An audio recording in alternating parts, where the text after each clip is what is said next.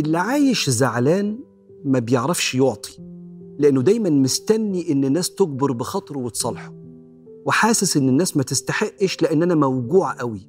عكس اللي عايش في وسط الناس حاسس إنه في نعمة كبيرة إن فلان وفلان الخطائين ها اللي بيغلطوا بني آدمين زي ما هو خطاء بس نعمة إن في حد جنبي وحبيبي وبيحاول يبقى كويس معايا وبيغلط زي ما أنا بغلط أنا كمان. منابع الخير بتجف. بسبب سوء الظن والخوف من أذية الخلق. عشان كده سيدنا النبي عليه الصلاة والسلام بيقولك ما تستمعش لسوء الظن اللي بيخلي كل الناس مشتبه فيهم.